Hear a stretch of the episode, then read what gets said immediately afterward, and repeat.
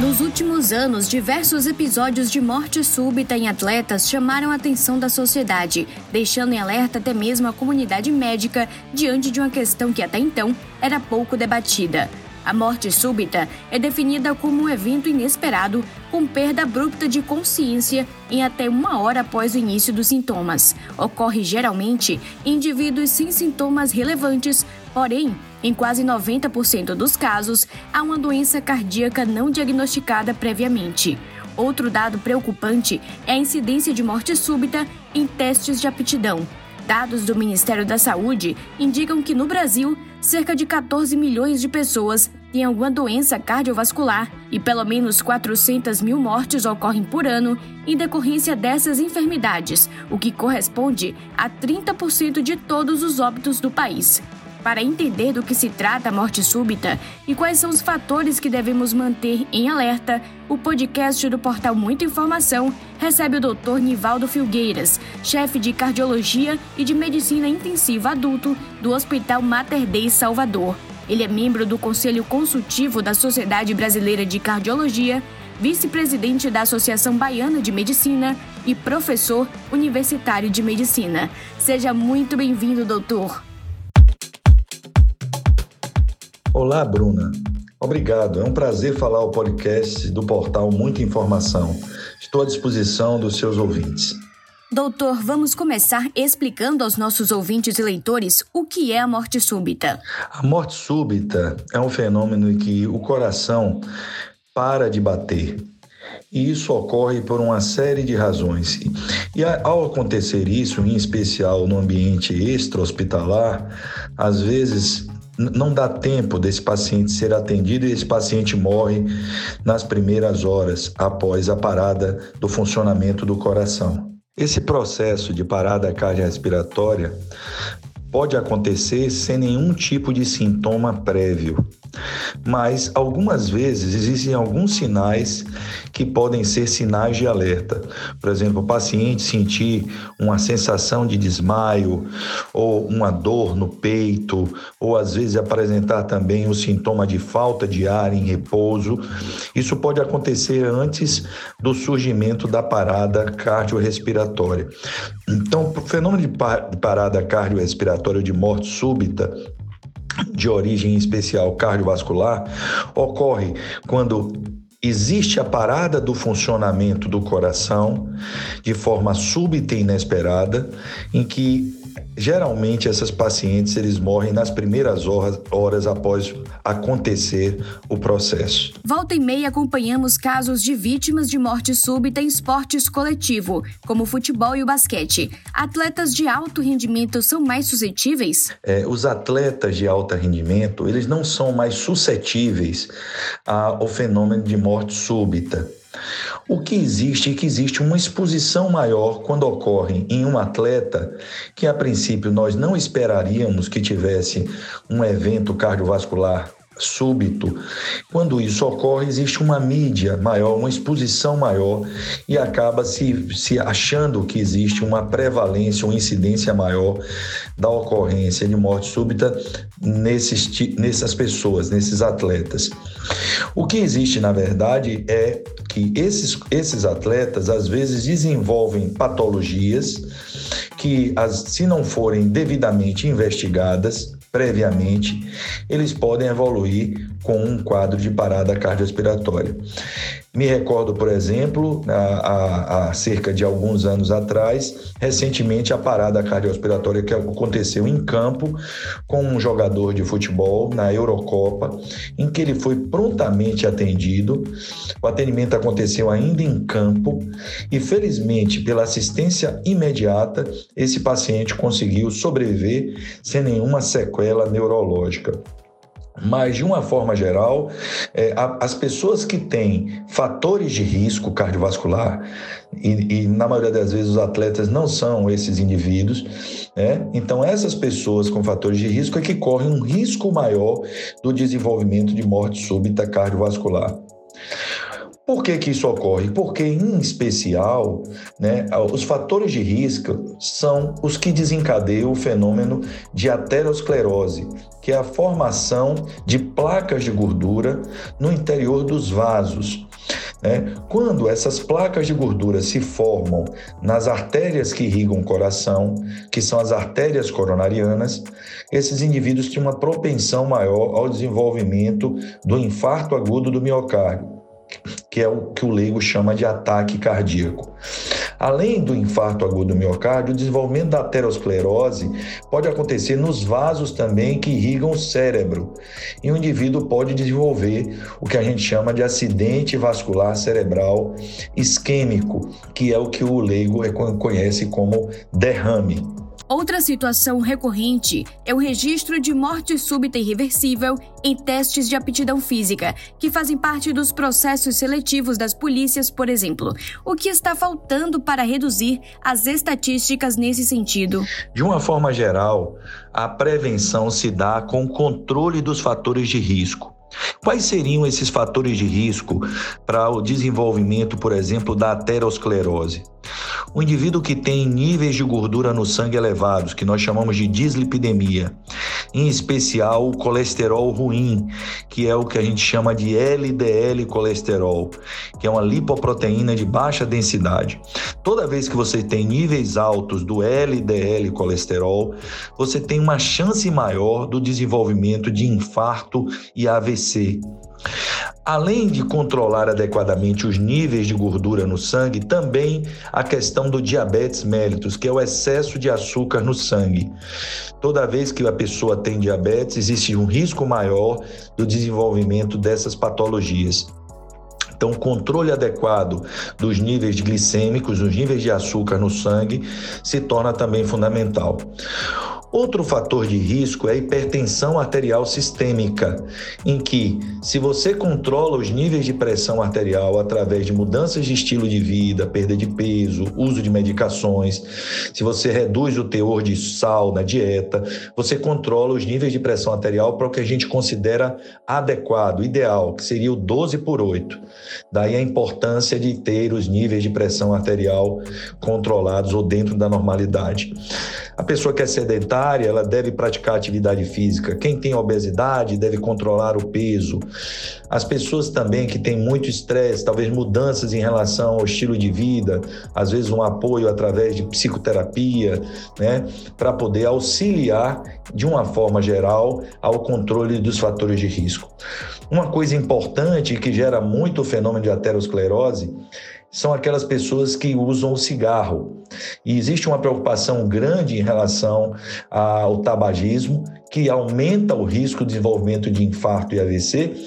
E até agora, nesse momento, chama atenção também da utilização nos jovens em relação aos vaporizadores, os vapes, que tem também um teor de nicotina e que isso pode gerar um risco aumentado do desenvolvimento de aterosclerose mesmo em pessoas jovens. Quais são as principais causas de morte súbita em pessoas jovens com idade inferior a 35 anos? Nos pacientes acima de 30 a 35 anos, o que mais provoca a morte súbita é a doença arterial coronariana, ou seja, o desenvolvimento do infarto agudo do miocárdio. O que seria isso? Na verdade, como eu descrevi anteriormente, vocês existe a formação de placas de gordura no interior das artérias coronárias que irrigam o coração. Às vezes existe o rompimento dessa placa de gordura que entra em contato com o sangue e isso faz com que haja uma formação dentro da luz do vaso de um coágulo, de um trombo. Esse trombo impede a passagem do sangue que irriga a parede do coração. Isso gera uma isquemia da parede do músculo cardíaco e em seguida uma necrose desse músculo do cardíaco. O infarto nada mais é do que a necrose do tecido cardíaco ou do músculo cardíaco. E isso pode gerar fenômenos de arritmia, o desenvolvimento de parada cardiorrespiratória. Então, em pessoas acima de 30 a 35 anos, o que causa mais o infarto agudo no miocárdio e a morte súbita é a aterosclerose, ou seja, o infarto agudo do miocárdio. Nos indivíduos mais jovens, abaixo de 30 a 35 anos, É, é, comum existirem outras patologias que são mais raras. Uma delas é a cardiomiopatia hipertrófica, em que existe uma alteração estrutural do coração que pode causar fenômenos de arritmia cardíaca. Existem também as canaliculopatias, existe a displasia arritmogênica do ventrículo direito, que é uma alteração também estrutural do coração. Existem pacientes que acabam tendo fenômenos relacionados ao nascimento, em que existe uma saída alterada em relação aos vasos que irrigam a parede do coração. E isso às vezes pode gerar fenômenos de morte súbita. Então, existe uma série de patologias que são mais raras, que podem também causar, em pessoas mais jovens, a morte súbita de origem cardiovascular. E nos idosos, quais as causas mais frequentes? Nos idosos, a causa mais frequente é, sem dúvida, o desenvolvimento da aterosclerose que é o desenvolvimento dessas placas de gordura, como nós já explicamos, em que causa o fenômeno da doença arterial coronariana e que pode gerar um infarto agudo do miocárdio. É, essas são as causas principais. Também o desenvolvimento do AVC, do acidente vascular cerebral, ele é mais prevalente nas pessoas idosas. Em geral, as academias não têm qualquer tipo de controle sobre a condição cardiorrespiratória de seus clientes. Essa realidade deveria mudar? Sem dúvida, é, não existe uma avaliação de rotina é, para a realização de atividade física em academia. Então, a gente chama a atenção da importância do check-up, pelo menos uma vez ao ano, para que se possa avaliar os fatores de risco, em que o médico ele possa fazer um exame físico, fazer pelo menos um eletrocardiograma e assim identificar a necessidade de outros exames complementares na avaliação do risco individualizado daquele paciente. A gente sugere que isso seja feito de forma regular para que não existam fenômenos que surpreendam, por exemplo, o indivíduo ter um evento súbito, por exemplo, ao realizar a, a prática de atividade física em academia. É, existe realmente algum risco inerente a esse processo, mas isso não deve afastar as pessoas pessoas da importância de praticar atividade física e a Sociedade Brasileira de, de Cardiologia orienta pelo menos 150 minutos de atividade física por semana, ou seja, 30 minutos de atividade cinco vezes por semana é o mínimo que nós recomendamos para proteger o coração. O uso de drogas ilícitas e de esteroides anabolizantes podem desencadear morte súbita? O uso de drogas ilícitas ela pode desenvolver é, é, doenças no coração. Por exemplo, a gente sabe que o uso de cocaína é, ele pode gerar um vasoespasmo na artéria coronariana e isso desencadear um infarto. Então, é, mesmo sem o indivíduo ter, por exemplo, placas de gordura no vaso. Então, é, a utilização dessas substâncias ilícitas, sem dúvida, elas podem ser geradoras de fenômenos de morte súbita. Também existe também questões relacionadas ao uso de anabolizantes, não só do ponto de vista de risco cardiovascular, como a gente sabe também que os anabolizantes eles podem gerar fenômenos relacionados ao prejuízo do fígado, esses indivíduos desenvolvendo doenças hepáticas graves, inclusive com evolução para doenças crônicas e terminais a nível hepático.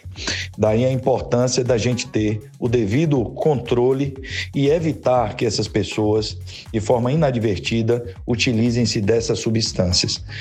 Isso é um risco para as pessoas, sem dúvida alguma. Há um grupo de alto risco para morte súbita? Quais fatores caracterizam essas pessoas? As pessoas que acumulam fatores de risco e que começam a envelhecer, elas têm um risco aumentado do desenvolvimento de infarto agudo do miocárdio e também do AVC. Então, é, a, o acúmulo de fatores de risco, como hipertensão arterial, dislipidemia, que é o excesso de gordura no sangue, diabetes mellitus, que é o excesso de açúcar no sangue, obesidade, né, uma alimentação inadequada, o sedentarismo e o fumo, tudo isso conjunto, aumenta por demais o risco do indivíduo desenvolver a morte súbita. Por isso, a necessidade da prevenção, da orientação, da mudança de estilo de vida e da mudança do comportamento para que o paciente, com o controle dessa dieta, da, da realização da atividade física e, e utilização dos medicamentos adequados, possa reduzir o fenômeno de morte súbita cardiovascular. Que procedimento as pessoas do grupo de risco devem adotar diante da possibilidade de morte súbita para prevenir um episódio que pode vir a ser fatal? Alguns pacientes é, que têm, por exemplo, um risco cardiovascular aumentado, aquele paciente, por exemplo, que desenvolveu um quadro de insuficiência cardíaca e que, ah, devido, por exemplo, a um passado de um infarto que teve, esse indivíduo, às vezes, ele tem a indicação da gente colocar um cardiodesfibrilador implantável né? E todo tipo de atividade física nesse paciente, ela deve ser devidamente orientada e supervisionada, né? Existe uma faixa em que esses pacientes eles podem trabalhar do ponto de vista de atividade física, diminuindo assim o risco em relação ao fenômeno de morte súbita. Existem aqueles casos também de pacientes que desenvolveram uma parada cardiorrespiratória e foram ressuscitados.